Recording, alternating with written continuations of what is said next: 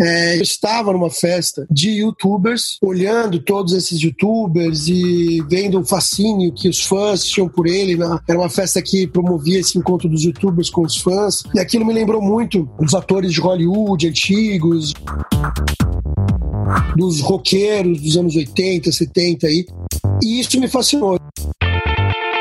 Foi aí que, eu, que despertou a minha atenção para tentar entender o que, que estava acontecendo. Nasceu o livro primeiro com uma ideia de perfis desses youtubers.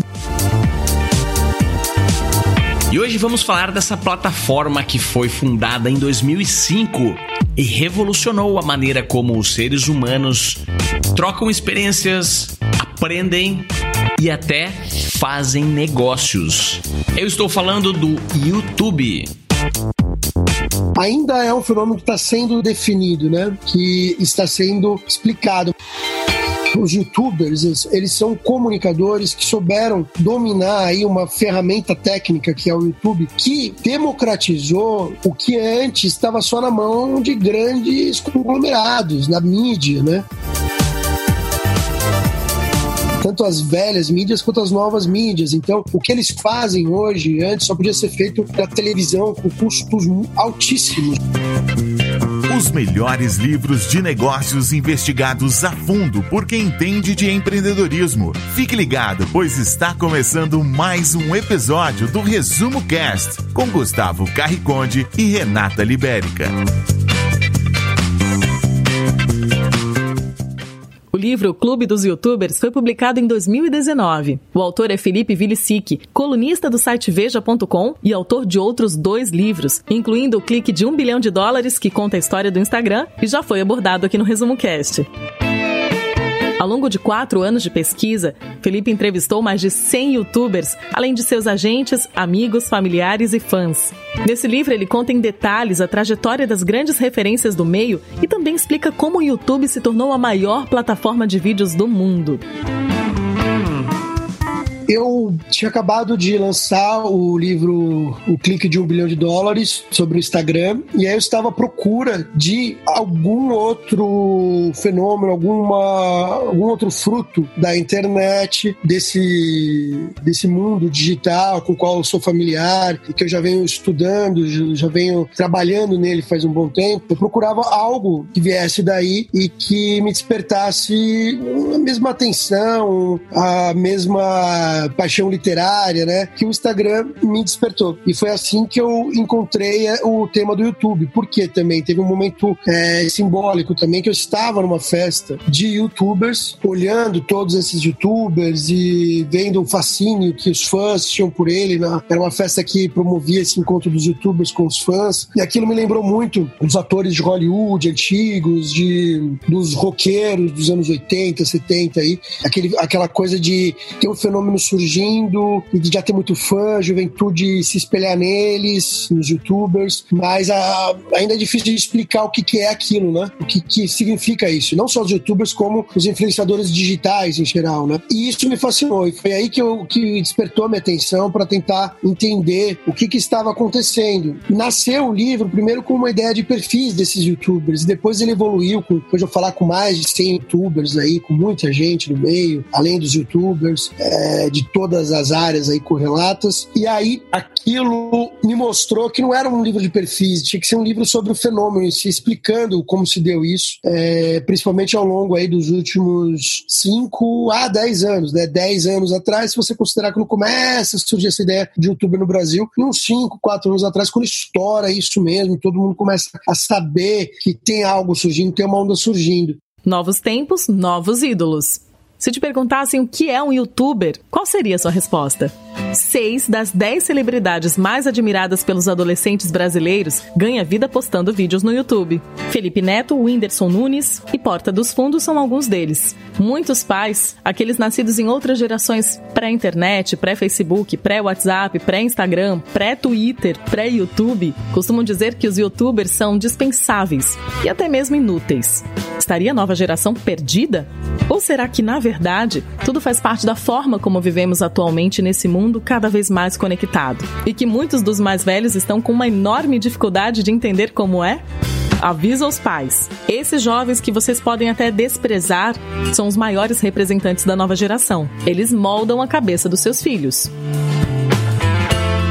Eles são é, os youtubers, eles são comunicadores que souberam dominar aí uma ferramenta técnica que é o YouTube, que democratizou o que antes estava só na mão de grandes conglomerados, na mídia, né? Da, tanto as velhas mídias quanto as novas mídias. Então, o que eles fazem hoje, antes só podia ser feito para televisão com custos altíssimos ou para rádio com custos altíssimos. Então, eles conseguiram dominar essa técnica que foi democratizada entender como chegar no público por meio dela, mexendo nas emoções, principalmente do público, em sentimentos do, do, do público, tratando de temas polêmicos, e assim começou. E aí depois eles viram esses comunicadores que sem o intermediário, o poder que eles ganhavam sem ter o intermediário aí da mídia e tal, eles ganharam um poder tamanho que eles podiam influir nas mesmas coisas que a mídia influi, né? Então na política, no comportamento, é, nas crenças, é, em vários aspectos aspectos sociais aí do, da,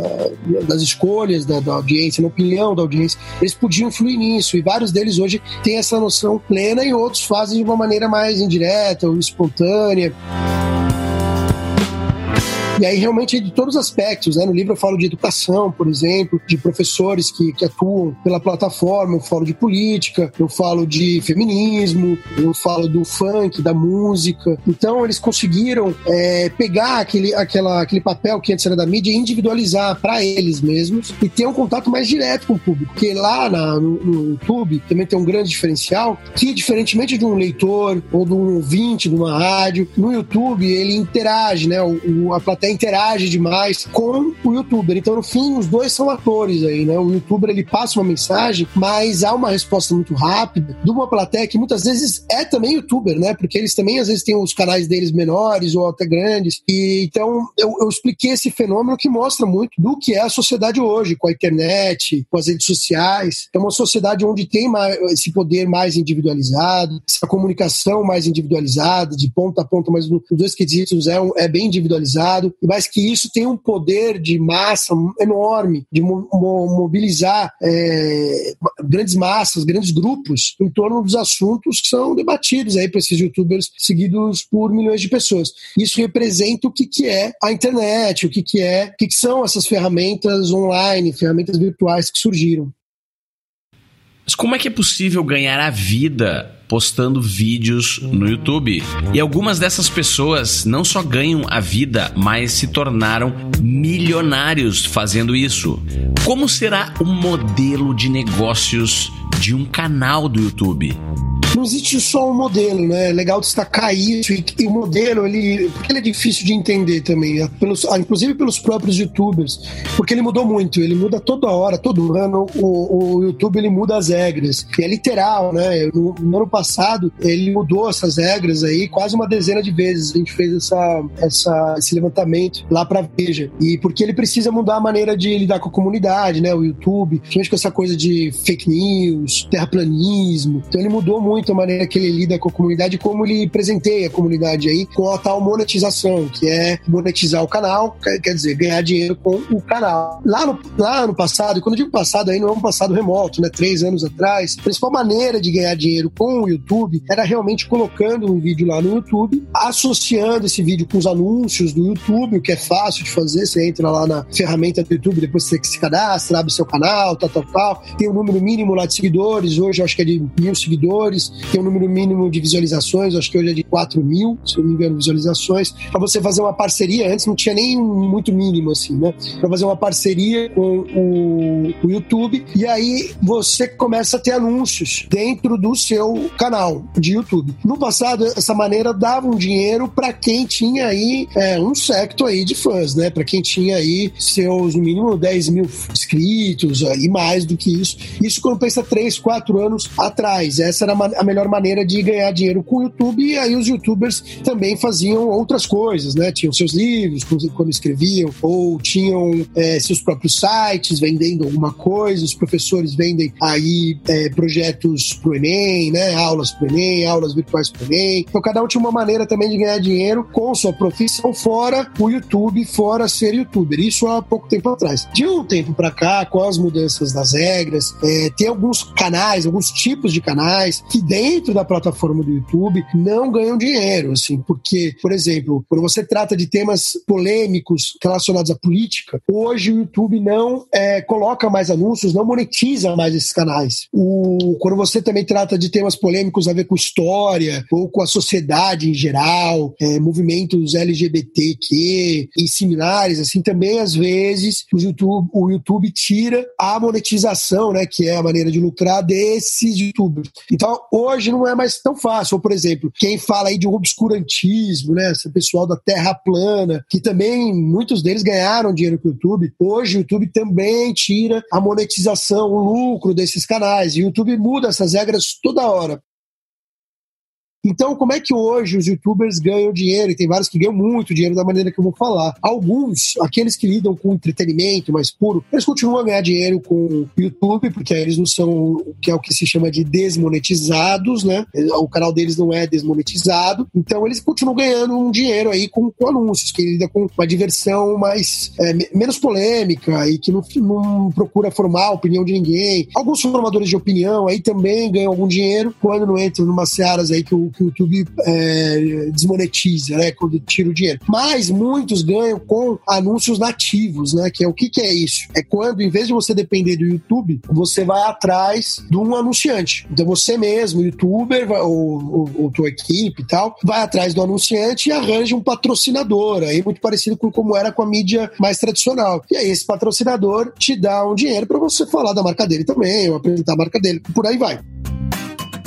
Outra maneira de ganhar o, o, dinheiro com o YouTube, e essa é a maneira que muitos, eu acho que hoje a maioria daqueles que estão aí numa dimensão média no YouTube, que não são nem o Felipe Neto, não são nem o Porta dos Fundos e por aí vai, e também não, são, não estão entre os pequenos ainda, que eles estão numa dimensão média, eles aproveitam para ganhar de outras formas. Então, em parcerias com o Netflix, Amazon Prime, que você encontra youtubers nos dois, né? Com serviços de streaming para fazer programas, ou para é, com parcerias também com marcas para, por exemplo, vários youtubers foram no Rock in Rio, foi agora recentemente, promover alguma coisa, né? Promover alguma marca qualquer, e essa marca paga para eles irem lá no Rock in Rio, depois postar no Instagram, e aí vem outra maneira de rendimento deles. Eles souberam é, juntar todas as redes sociais deles, então eles ganham também um post no Instagram, post no Facebook, post no Twitter, algo no YouTube. E aí aqueles que têm é, profissões estabelecidas, que vão além dessa, dessa coisa do espetáculo do YouTube, de se mostrar no YouTube, esses que vão para um caminho mais. uma profissão mais convencional ou que, que, que saia da fronteira aí do, do, do, YouTube. Então, professores, ou a própria Galinha Pintadinha, né, que, que é uma marca que tem. aí é uma, um negócio de maior sucesso no YouTube brasileiro e que aí tem produtos diversos, tá nas lojas, tá na TV, tá no cinema, tá em tudo quanto é lugar. Aí, como modelo que mais deu certo. Mas aí, numa escala menor, aqueles que são professores ou aqueles que se propõem a vender algum tipo de treinamento, muitos dos quais nem têm tanto esse treinamento, né? Então hoje em dia é muito, tá muito na onda filósofo, que muitas vezes não é formado em filosofia, nem sabe muito de filosofia, mas que dá curso de filosofia online, ou é, youtuber que não sabe nada de economia, mas vai lá e dá curso de é, economia online. Como ele tem muitos fãs, ele tem uma adesão, ganha dinheiro, ou tem pessoal de mindfulness, enfim, cada ou de ou uma costureira, tem uma costureira conversei também na aula de costura, e aí que ela ganha dinheiro, não com o YouTube, o YouTube é uma projeção para ela. Então tem diversas formas aí, ou até, por exemplo, editoras, né? Eu comentei antes com você, antes da gente começar essa conversa, que a editora do meu livro, é, que é Gutenberg, do grupo Autêntica, é, aí você vai nos canais da Autêntica, da Gutenberg, você acha, fez vários extras para promover o livro. Então você tem podcasts, que um fala sobre feminismo no YouTube, outro fala sobre Porta dos Fundos no YouTube, a história, tem um vídeo com o Felipe Neto e por aí vai, que promove o livro, e aí eu uso, eu e a editora, a gente usa isso, por exemplo, é, no Spotify da editora, no canal de YouTube da editora, no, no canal de YouTube que eu criei para isso, lá eu também coloquei outros vídeos que eu já fiz da minha vida pro YouTube aí, pra Veja e tal. E, mas não se ganha dinheiro com isso, né? Nem a editora, nem eu, e muitos youtubers não ganham dinheiro com isso. Ganham dinheiro com o quê? Com a venda do livro, ou os youtubers com palestras e afins. Então é um negócio mais amplo hoje em dia. Imagine que você tem um talento para criar coisas, mas na empresa onde trabalha, as pessoas à sua volta estão preocupadas construindo a visão da empresa, não a sua. E ninguém lhe dá atenção. Aí você decide sair e procurar a sua própria audiência para expor a sua arte, para expor o seu talento e aquilo que você gosta de criar. Essa é história de como começou um grande canal de YouTube no Brasil. O Porta dos Fundos é um bom exemplo de renovação, né, de uma linguagem, renovação de, uma, de um negócio, porque o Porta dos Fundos, que possivelmente todo mundo que está ouvindo a gente agora conhece, é, e se não conhece é bom, vai dar um Google aí, não preciso me aprofundar sobre o que, que eles fazem, assim, mas eles lidam com comédia, mas é um tipo de comédia que a TV não aceitava, tanto que eles propuseram para a TV o formato dos Porta dos, Fundos, do Porta dos Fundos, um tipo de comédia que eles fazem lá que é mais ácida, mais ousada, que a TV era, né, a TV depois se adaptou ao próprio Porta dos Fundos, a TV não aceitou, a TV não queria comprar literalmente a ideia dos membros lá do Porta dos Fundos, Fábio Porchat, Gregório do Vivier, o Ian, o Antônio é, Tabet. Então, eles não queriam comprar isso, a TV Globo, onde eles mesmos já trabalharam, ou já tinham passado, né? Feito o trabalho com, com alguns trabalhos da TV Globo, ou outros que eles tentaram, Fox e tal. Não estavam afim disso, porque achavam que aquilo não dava certo, que o público não gostava daquilo. E aí, a internet, o YouTube, que naquela época ainda estava começando, assim, germinando, serviu para ele eles de porta, uma porta uma, dos fundos, inclusive, né? E eles, eles encontraram lá uma maneira de mostrar essa comédia deles. Esse humor bem mais ácido, ousado, que trata de temas, por vezes, polêmicos que a Globo, por exemplo, queria naquela época tocar. E, e eles deram certo, muito certo. Assim, venderam depois o negócio deles para uma multinacional. E aí as TVs começaram a imitar a maneira de fazer comédia deles, porque a internet, a, a, o humor da internet começou a roubar a audiência da TV, porque mostrou que, que tinha como você fazer uma comédia mais moderna, mais século XXI. E aí a TV roubou, roubou não, né? Copiou essa ideia, que é uma, que é uma coisa normal, é, na arte, no humor, em tudo. Então emprestou essa ideia, né? Pra TV, inclusive contratando vários deles para fazer programas, vários dos membros do, do, Porta dos Fundos. E aí o modelo do Porta dos Fundos também se replicou no YouTube. Quando você pensa o Whindersson, ele só existe também muito pelo Porta dos Fundos, né? O tipo de humor que ele se propôs a fazer é muito inspirado no que o Porta dos Fundos faz, já fazia antes dele. E tem vários outros lá, né? No YouTube que servem de, de prova de como esse modelo deu certo. E aí a mesma coisa pode se replicar para vários vários outros negócios, vários outros. Então, se dentro aí do mundo offline a pessoa não está contente com como anda a sua profissão, e pode ir aí desde professor, porque tem exemplos de professores que não concordavam com o método de o método docente da escola onde ele estava, e aí resolveu abrir um canal de YouTube, deu super certo. Rafael Procópio, do Matemática Rio, é um exemplo disso. E tem vários outros exemplos de tudo quanto é negócio: música, é, artes plásticas, tem tudo quanto é negócio negócio no YouTube e que, na prática, começaram dessa maneira, igual o Porta dos Fundos. Eles não viram espaço para falar daquilo que eles queriam falar na mídia tradicional, de uma maneira mais tradicional, e aí foram pro YouTube. E, deu, e vários deles deram muito certo.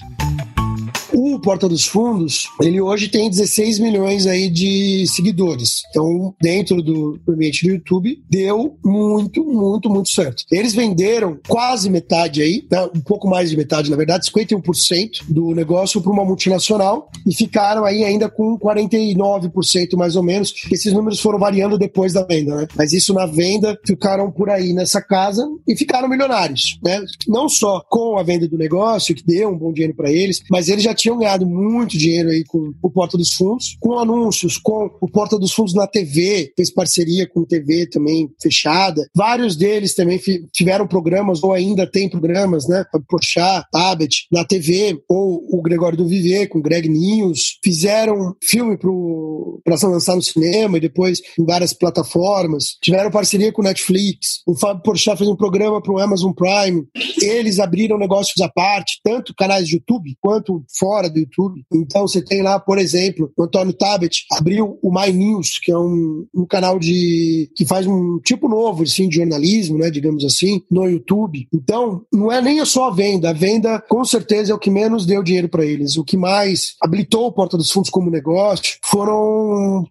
Foi tudo isso que rolou no entorno dos, do Porta dos Fundos, que é muita coisa que rolou. Tanto para cada um deles, para a trajetória de cada um deles, para a carreira de cada um daqui, dos sócios do Porta dos Fundos, quanto para o próprio Porta dos Fundos como negócio. Então, essas parcerias todas, agora mesmo, agora há pouco, eles lançaram parceria com o YouTube Origina, Originais, que é uma nova maneira do, do YouTube abordar aí os youtubers, que é o próprio YouTube investir neles, fazer contrato com eles, né, com os youtubers, para eles produzirem um material mais é, qualificado aí para a plataforma e da maneira como o YouTube quer, né? O YouTube se torna chefe, né? Produtor da, dos vídeos. Então, Porta dos Fundos ele soube ganhar dinheiro de diversas formas aí, né?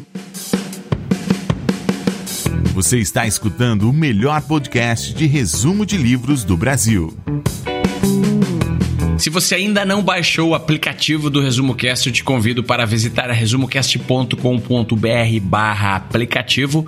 O link está na descrição desse episódio e é a forma de ter a melhor experiência com os conteúdos do Resumo Cast. E lá dentro do aplicativo do Resumo Cast você tem a opção de se tornar um ouvinte premium e escutar os nossos episódios sem anúncios comerciais. Então visita lá resumocast.com.br barra aplicativo e baixe o nosso aplicativo que é gratuito.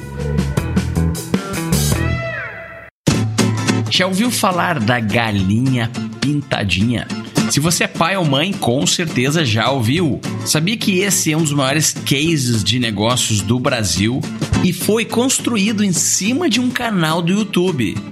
A galinha pintadinha também começa de uma maneira muito parecida com Porta dos Fundos, porque na prática, vários desses negócios, assim, deram muito certo, começaram assim. Que como é que foi? No caso, já eram dois empreendedores mais maduros. Um deles já tinha muita experiência com negócios, inclusive com negócios na internet, mas outros tipos de negócios, site e tal. E aí eles tiveram essa ideia de fazer um programa mais moderno, passando cantigas brasileiras, cultura brasileira, para a criançada, né? Principalmente para bebês e tal, para crianças bem mais jovens. E eles tiveram essa ideia, pensaram no formato, eles gostavam muito de música, ambos são músicos, um deles é formado em música, muito estudos em música, e aí eles fizeram esse formato pensando na TV. Eles foram tentar vender como um programa de TV. A TV não quis, achou que era bobagem, que aquilo não ia dar certo. E aí o começo foi de uma maneira bem inusitada no caso deles, porque eles colocaram no YouTube a galinha pintadinha, porque eles precisavam mostrar para o executivo de TV para tentar vender o negócio. E aí eles não conseguiram enviar um pendrive com, com vídeo e tal. Eles estavam em Campinas, onde é a sede da Galinha Pitadinha, e eles precisavam mandar para São Paulo, né? E aí no Vai Vem e tal, eles botaram lá no YouTube pra mostrar para pro, pros parceiros aí, potenciais parceiros deles, como era, né? Qual era a proposta. E aí eles esqueceram isso, esqueceram o vídeo no YouTube. E depois de um tempo, quando ele, um deles lembrou, falou: caramba, eu preciso tirar aquilo antes que alguém imite, né? Antes que alguém copie o que a gente faz. E ele foi tirar e já tinha lá em torno de 500 mil views, que pra época época era um absurdo, ainda hoje é, né? Mas pra época era muito, na época que eles começaram com isso. E aí eles resolveram que lá era o caminho. Eles falaram, caramba, aqui tem um público. Então eu vou investir, investir no YouTube, vou investir no público que eu vou fomentar aqui com o YouTube, e a partir disso eu vou ganhar dinheiro. Então,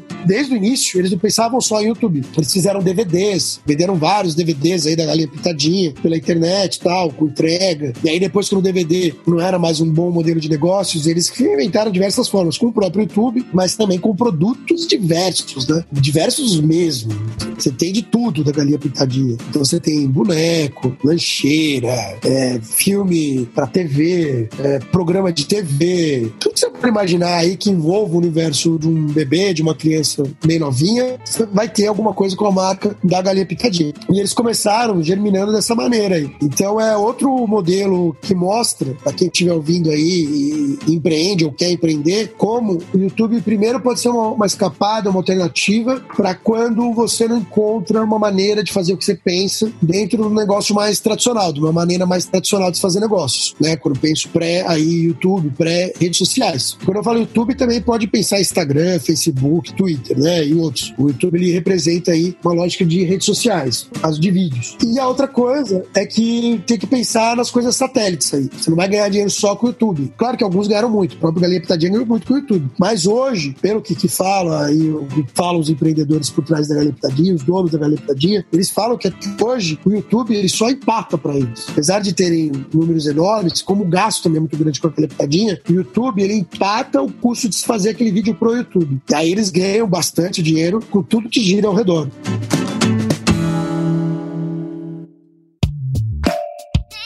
Desejo de virar youtuber é guiado por mais do que ambição por grana ou fama. Muitos dos aspirantes só querem ser como seus ídolos e frequentar os mesmos grupos e festas que eles. Os youtubers se tornaram os rockstars de hoje em dia. Eles podem ser divididos em quatro grupos principais. Os nanicos, com até 100 mil fãs, os menores, perto dos 500 mil, os médios, próximos de 1 milhão, e os gigantes, seguidos por alguns milhões.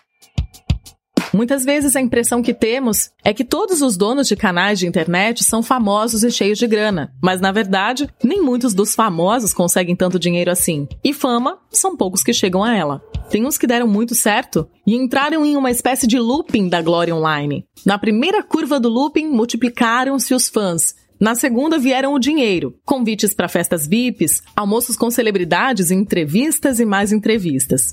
Aos que não deram tão certo assim, mas ainda tentam levar seus canais. Outros estão no cenário nebuloso, conseguem viver com o que ganham na internet, mas sem saber até quando dura o sonho. Existe a grande maioria que não apareceu ainda, mas está fazendo de tudo um pouco para vingar. Tem também muitos famosos no YouTube com mais de um milhão de seguidores que não consegue transformar isso em renda. É reconhecido na rua, parado no shopping, mas não paga as próprias contas.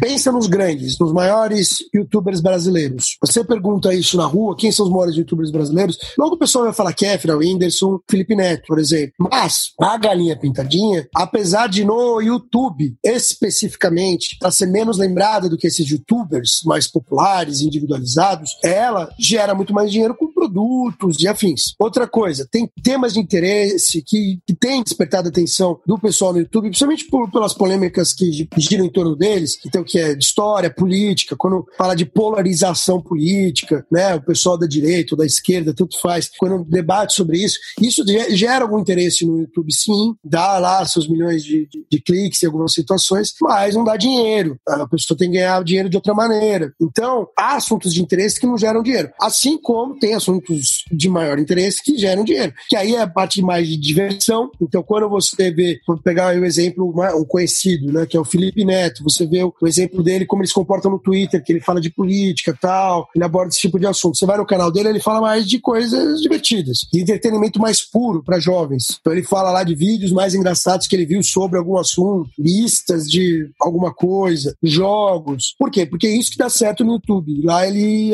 ele aposta nessa parte de entretenimento, que é o que dá mais certo, o que dá mais corpo. Você vê o Whindersson, o Whindersson ganha também muito dinheiro, mas lembrando que a gente está pegando os exemplos, os maiores exemplos. O Whindersson, ele não publica tanto no YouTube, apesar dele ter ficado conhecido lá. Por quê? Porque ele ganha mais dinheiro com a, os stand-up comedies dele, né? Com aquelas apresentações dele, com parcerias com Netflix, agora com o YouTube originais que o YouTube lançou. E então é, os modelos de negócios variam demais aí quando você pensa em interesse, né? Você tem que entender o interesse do seu público. Não ficar entrando muito no que o YouTube fala como regra, mas entender o interesse do seu público específico. Agora, quando você pensa em interesses gerais, assim, né? A maior parte gira em entretenimento e música, né? Você pensa em grandes números. Então, Condzilla e o, vários outros cantores, vários cantores que estão sob o guarda-chuva dele, Condzilla, que é produtor, então mostra como a música é muito forte. Ou Porta dos Fundos, Felipe Neto, Kéfera, mostra como o entretenimento é muito forte. Esses são os dois pilares, assim, do YouTube na parte de interesse. Agora, de negócios, é sempre bom lembrar que você tem muitos views, não necessariamente representa muito dinheiro na tua conta. Então, aí você precisa conversar com o seu público entender como tornar aquilo um negócio dentro da tua situação.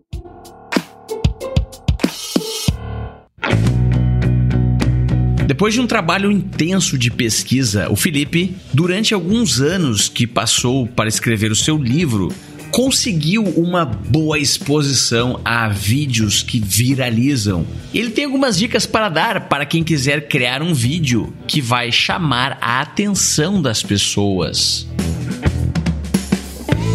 YouTube, o próprio YouTube, ele tem é, treinamentos para YouTubers. Então, ele tem o YouTube Space, que no Brasil é no Rio de Janeiro, já foi em São Paulo e hoje está no Rio de Janeiro. Lá, ele há aulas que, que ensinam como ter alguma repercussão no YouTube. Então, lá tem várias dicas. Eu fui em várias dessas aulas. Então, por exemplo, é importante você taguear teu vídeo é, com palavras-chave, né? É importante você manjar de SEO, S-E-O, que é como, basicamente, jogar palavras-chave que apareçam melhor na busca do YouTube, do Google, né? Saber usar mais as redes sociais, Facebook, Twitter, Instagram para levar para o YouTube também é muito importante. E dar com hashtags de uma maneira inteligente. Se você quer viralizar mesmo, procurar ver o que que tá no trending topics do Twitter, ou o que que tá no trending do YouTube, o que que qual, quais assuntos foram levantados aí nas últimas horas, no último dia, e tratar deles, não esperar vários dias para falar. Se você quer viralizar, você precisa ser rápido. Então, se algo aconteceu há duas horas atrás, você quer falar daquilo porque tem a ver com o seu negócio, tem que falar rápido daquilo, botar hashtag, uma hashtag que seja a mesma, que começou a repercutir com algum youtuber famoso e tal. Para quem quer repercutir, marcar pessoas que tenham a ver com aquele assunto que você abordou também ajuda a repercutir. Naquela parte de descrição do vídeo, aquilo é importante também, usar palavras-chave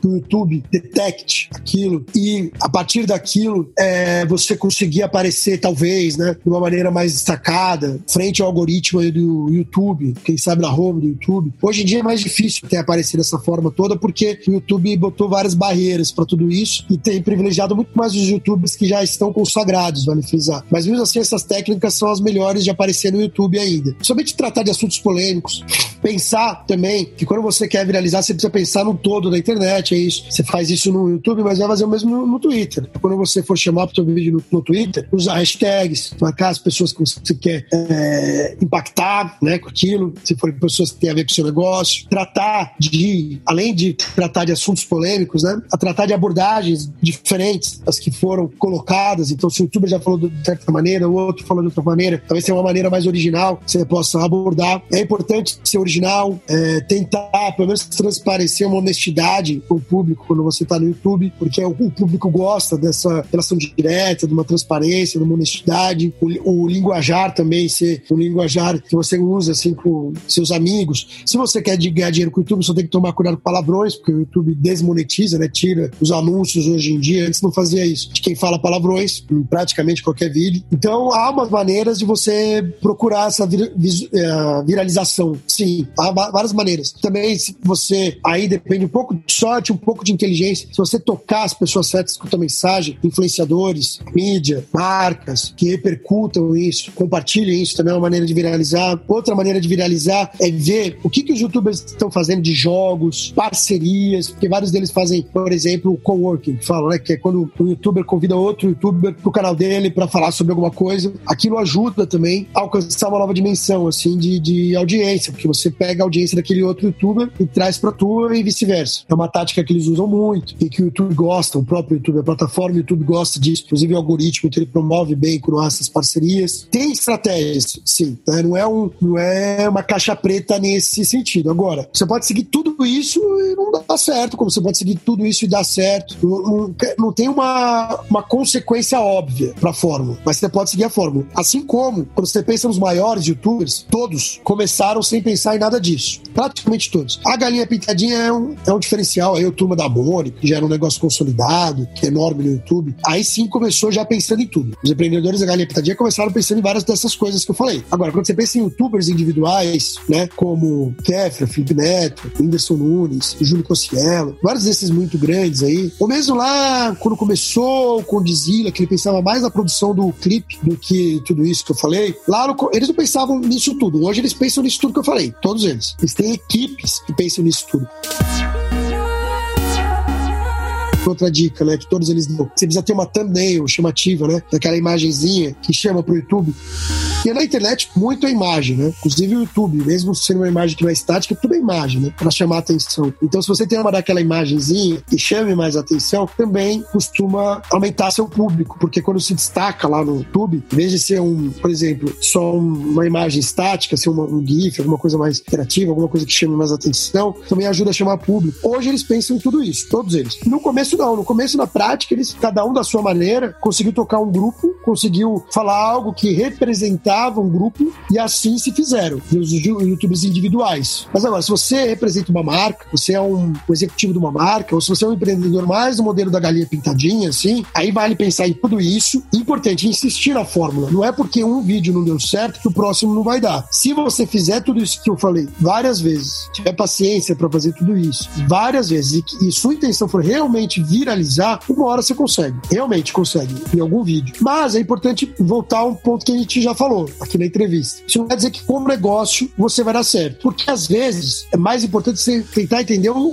que, que você vende, o teu produto. Então vamos lá no meu exemplo. Se eu, se eu quero vender um livro, eu não preciso viralizar nada disso, um vídeo, eu não preciso viralizar um podcast, viralizar, ou a editora não precisa viralizar nada, porque isso não traz a venda do livro necessariamente, não traz lucro com anúncio necessariamente. Você precisa tocar o público leitor, no meu caso. Então muitas vezes vale mais a pena falar com 200 pessoas que leem, que vão ler o livro, do que com 10 mil, 20 mil, quantos forem, que não vão ler, que só vão ver aquele vídeo e te abandonar, só veio pela polêmica. Porque muitos viralizam, só que ficam na polêmica, ficam dentro de toda essa artimanha para viralizar, só que aí muita, uma grande parcela da audiência que vem por causa disso, só pela essa tática toda que eu falei, só chega para ver se você gosta de assistir vídeos gratuitos sobre livros para empreendedores, sabia que já estão disponíveis no canal do YouTube do Resumo Cast os resumos dos livros em vídeo dos últimos episódios da temporada 3 Basta abrir o seu aplicativo do YouTube ou o site do YouTube no seu computador e procurar pelo nosso canal digitando Resumo Cast. Te vejo por lá aquele conteúdo polêmico, aquele conteúdo que chamou atenção, que é o também chamou atenção, mas acaba não comprando teu produto muitas vezes. Né? Na área de educação acontece muito isso. Vários professores que atuam no YouTube ou outros que lidam com educação de outras formas já comentaram isso comigo, que eles têm audiências enormes, alguns deles milhões e milhões de seguidores, mas eles não conseguem depois vender a aula, por exemplo, que eles querem específica para o Enem. Eles não conseguem vender a palestra que eles querem para é, divulgar alguma coisa aí deles, né? Enfim, então você tem que pensar antes de tudo o que, que você quer mesmo, né? Você quer vender um produto para um público específico ou você quer viralizar e chamar a atenção de uma multidão que muitas vezes não está tão interessada assim no teu produto. Para fazer parte dessa Hollywood do século XXI, que é o YouTube, um caminho apropriado é pela porta dos chamados Spaces. Há vários YouTube Space ao redor do mundo. O do Brasil fica no Rio de Janeiro. Eles funcionam como universidades de youtubers, sendo que o acesso às aulas e aos estúdios de gravação é liberado conforme a quantidade de fãs conquistados. Quanto mais inscritos no canal, mais vantagem se ganha no Space. Aqueles canais com até 10 mil inscritos são lidos como emergentes e, portanto, recebem menor atenção dos instrutores. Já alguém com 100 mil, uma possível estrela em ascensão, tem direito a gravar num estúdio com assistente de produção e uma ilha de prontinha, sem pagar nada por isso. O foco principal dessas aulas é tratar de métricas, sabendo analisar os números relacionados aos canais. Por exemplo, Quantas pessoas estão vendo agora um determinado viral? O que está crescendo em views no em alta do YouTube? Qual seria o perfil do público dentre características como idade, gênero e preferências? Ao frequentar algumas dessas aulas, o autor notou que a fórmula é entender as métricas para lançar um canal em cima de uma tendência que já garanta o alcance de centenas de milhares de fãs, o que resultará numa quantidade maior de anúncios.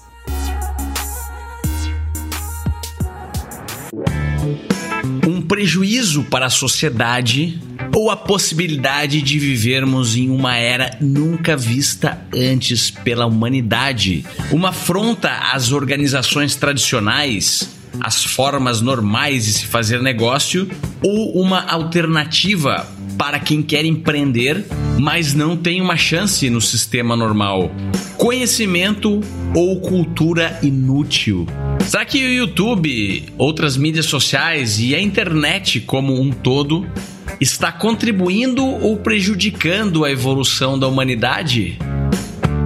É uma preocupação importante e real, porque assim, tem até um, tem dois termos que definem, né, essas duas linhas que você falou, que é a tecnofilia, que é aqueles que pegam a tecnologia e compram a ideia do que, do que as tecnologias, as novas tecnologias vêm, absorvem isso e, e veem a máquina, de certa maneira, como um patamar, um patamar superior. Quando eu falo máquina, é a tecnologia em geral. E isso, existe esse tipo de posicionamento, de tecnofilia, desde que a humanidade criou a primeira tecnologia. Se você pensar escrita, era uma tecnologia. E tudo que que veio depois, né? A prensa de Gutenberg e por aí vai, né? Que permitiu que se imprimisse tudo, né? Inclusive jornais, revistas, livros. Então, a nova tecnologia sempre tem os adeptos da tecnofilia, que é o quê? Você ser amante disso, falar, meu, é isso aí, esse é o caminho, e a tecnologia acima de tudo, e ela traz um bem para a sociedade acima de tudo. Do outro lado, tem a tecnofobia, que também sempre existiu. Quando você volta para a escrita, Platão, ele não viu bem a escrita, porque na época dele começou a se popularizar a escrita, né? Sair dos filósofos, assim, e popularizar popularizar para a população toda. E aí, isso no ambiente dele, na sociedade dele, lá na Grécia Antiga. E aí, o Platão ele achava que isso ia prejudicar o diálogo intelectual e ia simplificar demais o, todas aquelas concepções que a gente transmitia pela memória para ele de uma maneira mais completa, né? mais profunda, pela filosofia e pela abordagem filosófica. E a mesma coisa vale para hoje. Hoje você tem os que são adeptos da tecnofilia e os adeptos da tecnofobia. Eles têm medo de várias coisas que são realmente realmente preocupantes de YouTube e de outras redes sociais, da internet, fake news, polarização extrema, disseminação de ideias obscurantistas. E tem aqueles adeptos da tecnofilia, que são aqueles que veem a internet como salvação, como pelo poder de socialização, de democratização dessas plataformas. Tem esses dois polos. E os dois polos são importantes, porque os dois refletem, no fundo, os dois refletem sobre tudo aquilo que a nova tecnologia traz. E na prática, o que é preciso é debater os dois lados, porque muitos dos pensadores, os pensadores, aqueles estudiosos de verdade, que estudam pela tecnofilia hoje, tem um exemplo que é o Clay Shirk, é um estadunidense, professor de Colômbia, se não me falha a memória. Ele fez um livro que tem em português que chama Lá Vem Todo Mundo, e que ele mostra esse poder de organização social, democrática, sem mediação de instituições, de uma maneira muito positiva, ele mostra isso, e como a internet permitiu isso. Do outro lado, você tem aqueles mais negativistas, o Val Harari é um exemplo, né? Tem um filósofo ótimo que chama Byung-Hun Han, que é sul-coreano, radicado na Alemanha. Ele fala de enxame digital, né? No livro dele. Ele tem um livro que fala da Sociedade da Transparência, o nome do livro dele, ótimo. E que ele é mais da tecnofobia, né? Ele vê mais o problema aí das, da, dessas novas mídias, né? Só que na prática, até esses pensadores, eles sabem que eles alertam para um dos dois pontos, dos dois polos, mas eles entendem que existem os dois polos e que no fundo, a humanidade procura um balanço disso aí. Mas por que é importante alertar? Porque em diversos outros momentos, quando tecnologias, usando aí um termo do empreendedorismo, que o empreendedorismo adora usar, que é disruptivas, né? As tecnologias disruptivas, quando elas chegam e rompem paradigmas, rompem a sociedade, a sociedade é quebrada. E é o que está acontecendo agora. Só que aí precisa reconstituir isso. Nesse processo, muitas vezes acontecem coisas muito traumáticas. Pensa, por exemplo, quando surgiu rádio e TV, e quando se popularizou popularizaram revistas. E mais do que isso, que é o mais preocupante, quando surgiu a propaganda tal qual conhecemos hoje. Isso aí aconteceu principalmente no início do século passado. E aí isso culminou na propaganda política, no uso do cinema, da TV para propaganda, propaganda política. De uma maneira muito disseminada e as pessoas não sabiam interpretar aquilo ainda, porque ela era algo muito novo. Assim como está acontecendo com a internet hoje. É algo muito novo e as pessoas não estão sabendo interpretar. Elas não estão se informando, elas não estão entendendo esses dois polos. O que aconteceu quando deu isso com a rádio, TV, revistas e afins e quando se tornou propaganda política, né, o cinema político e por aí vai. Você teve a ascensão do nazismo na Alemanha, com o Ministério da Propaganda. A mesma coisa com a União Soviética. A União Soviética se baseou em tudo isso, tudo que eu falei. Eles usaram essas tecnologias disruptivas para a época e a falta de percepção do público, a falta de entendimento do público do que é aquilo, porque o público acreditava demais na imagem que viam, qualquer coisa que, que vinha para eles, eles entendiam aquilo como certo, porque houve a massificação das mensagens pela primeira vez na história essa massificação de uma maneira global, né? Global, quando eu falo para uma sociedade inteira. E isso deu muito poder para aqueles que dominaram essa técnica e usaram para fins muito escusos. Então, daí veio o nazismo, daí veio a União Soviética, falando de dois extremos aí, né? Aí vai da direita, à esquerda, tanto faz. Ideologicamente, o, o, quando você pensa na técnica, na prática eles usaram a técnica para vender um extremo e que causou muitos males para a sociedade, para o mundo. Vieram guerras por causa disso. Na prática, tudo surgiu com essas tecnologias disruptivas, além de outros fatores aí. E hoje está acontecendo a mesma coisa. Você vê uma polarização muito extrema na sociedade. É muito perigoso e tem a ver com essas tecnologias novas. Então a gente precisa, de alguma maneira, e essa é uma função do livro também, do Clube dos Youtubers, do meu livro anterior, de certa medida também, o Clique de um Bilhão de Dólares, a gente precisa mostrar para as pessoas que existem efeitos positivos, negativos, que a gente precisa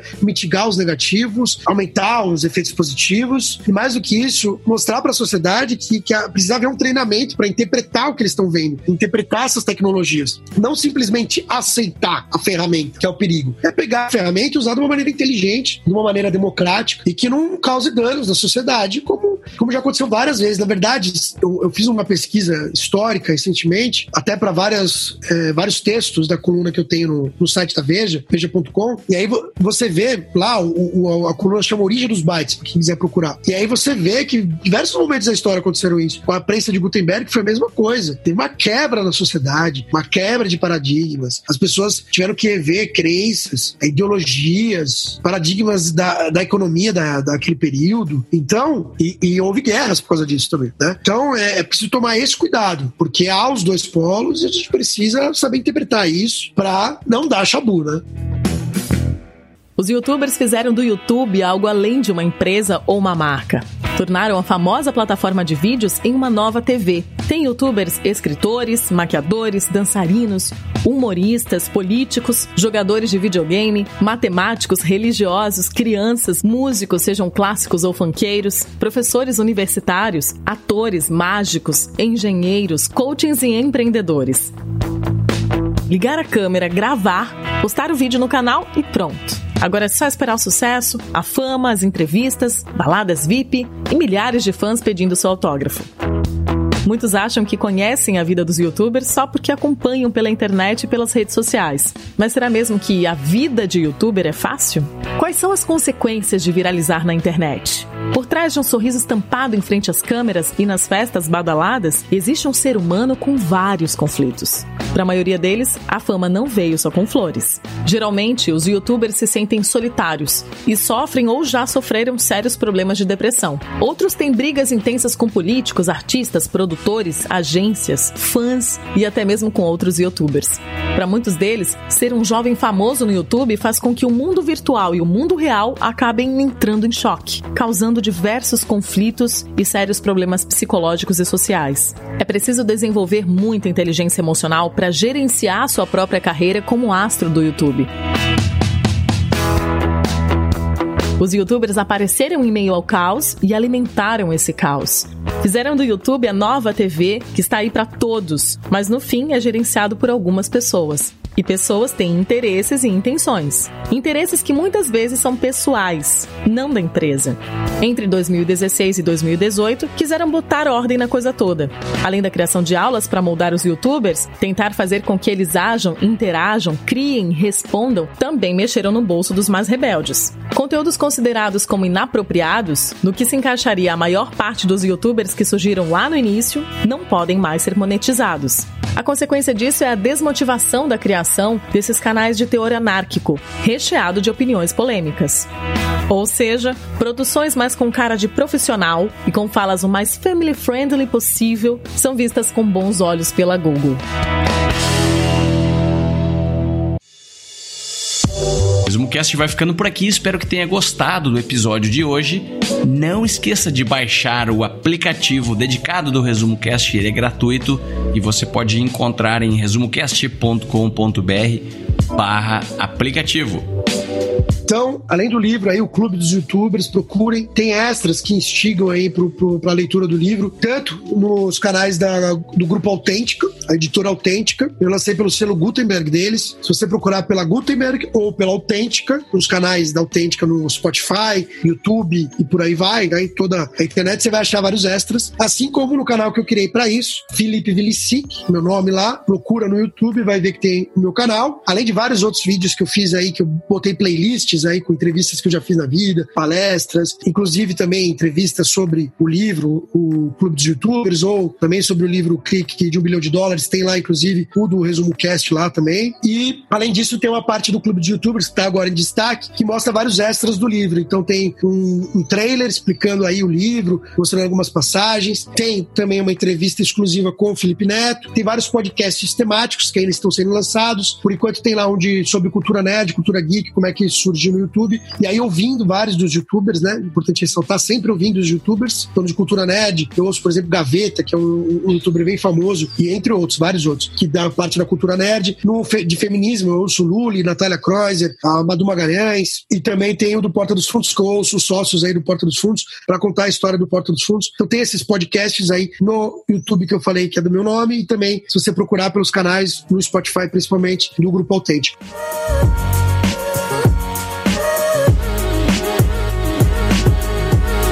Visite resumocast.com.br e assine gratuitamente o melhor podcast do Brasil.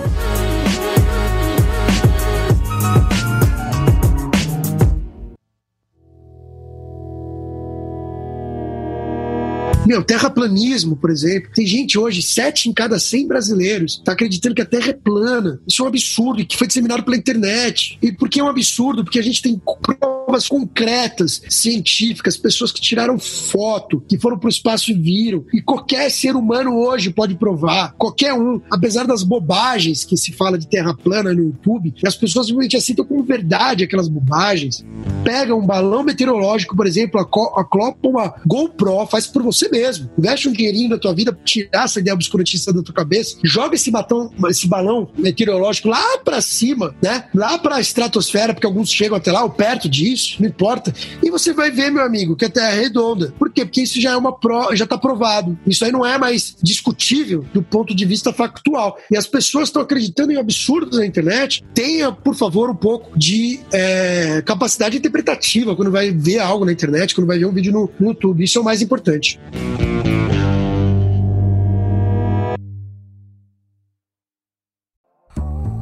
Se você gosta de assistir vídeos gratuitos sobre livros para empreendedores, sabia que já estão disponíveis no canal do YouTube do Resumo Cast os resumos dos livros em vídeo dos últimos episódios da temporada 3 Basta abrir o seu aplicativo do YouTube ou o site do YouTube no seu computador e procurar pelo nosso canal digitando Resumo Cast. Te vejo por lá.